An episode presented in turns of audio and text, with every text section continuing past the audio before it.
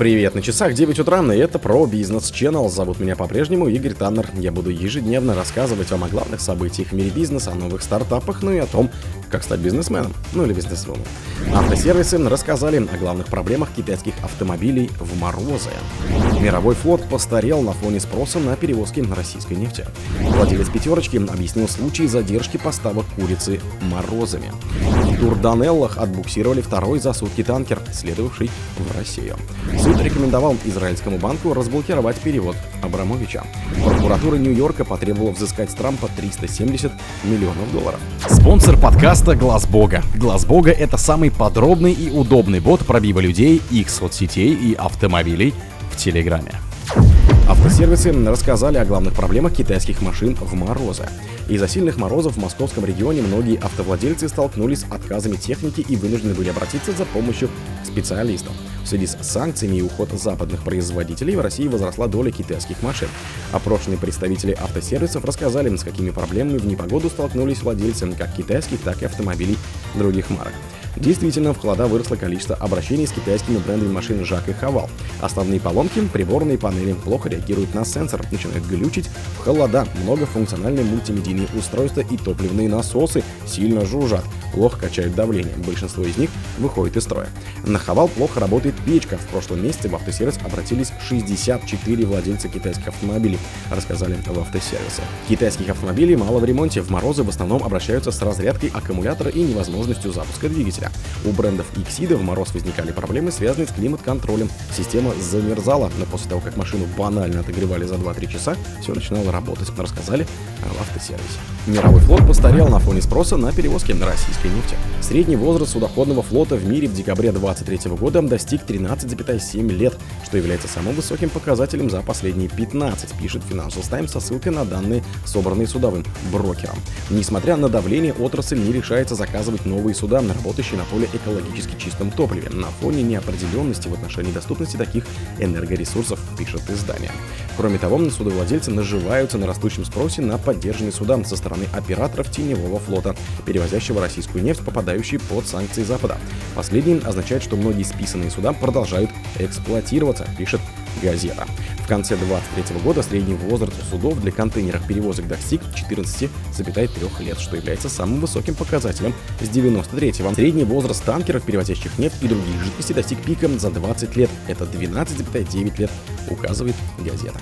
Владелец пятерочки объяснил случай задержки поставок курицы морозами. Первые дни Нового года в некоторых регионах России были задержки поставок охлажденной птицы, в том числе из-за сильнейших снегопадов и морозов. Об этом сообщили в пресс-службе X5 Group, владелец пятерочки, Чижик и Перекресток.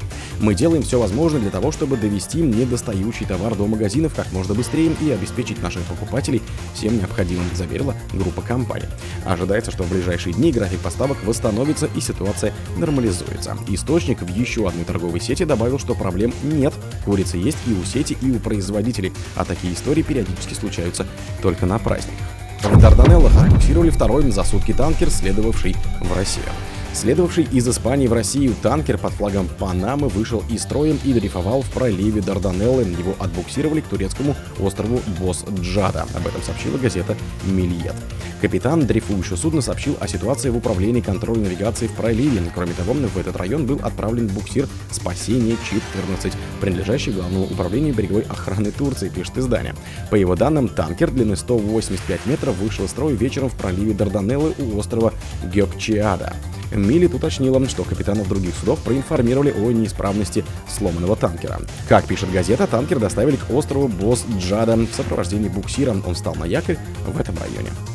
Суд рекомендовал израильскому банку разблокировать перевод Абрамовича. Санкции Евросоюза, введенные в отношении российского бизнесмена Романа Абрамовича, не применяются в Израиле, потому банку Мисхари Тефахот следует разблокировать его пожертвования организации спасателей добровольцев ЗАКа на сумму 8 миллионов шекелей, около 196 миллионов рублей, заявил судья окружного суда Тель-Авива Ярдана Сируси, передает Глобус. Абрамович и ЗАКа подали в суд на банк после отказа. Сируси сказала, что склонна одобрить ходатайство. Согласно исковому заявлению, отказ банка был вызван тем, что счет бизнесмена был заблокирован из-за санкций, введенных Евросоюзом и Великобританией, и поэтому никакие транзакции не могли быть осуществлены.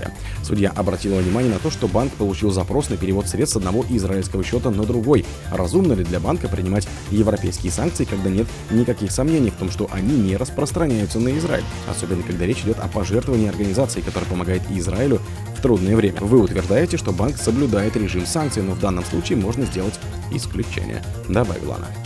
Прокуратура Нью-Йорка потребовала взыскать с Трампом 370 миллионов долларов. Генпрокурор штата Нью-Йорка Летиция Джемс потребовала от суда взыскать с бывшего президента США Дональда Трампа 370 миллионов долларов по делу о махинациях с активами Trump Organization, сообщает ABS News. На эту сумму в ведомстве оценили доход Трампа, полученный из-за завышения стоимости активов. Генпрокурор также попросила пожизненно отстранить Трампа и двух бывших сотрудников Trump Organization Алина Вайслберга и Джеффри Макони от участия в индустрии недвижимости в штате Нью-Йорк. Trump Organization, семейной компании Трампов, ее основала бабушка экс-президента США Элизабет в 1923 году. Сам Дональд Трамп был ее генеральным директором до 2017 года. Компания управляет различным бизнесом, в том числе отелями, коммерческой недвижимостью и гольф-клубами. О других событиях, но в это же время не пропустите. У микрофона был Игорь Таннер. Пока.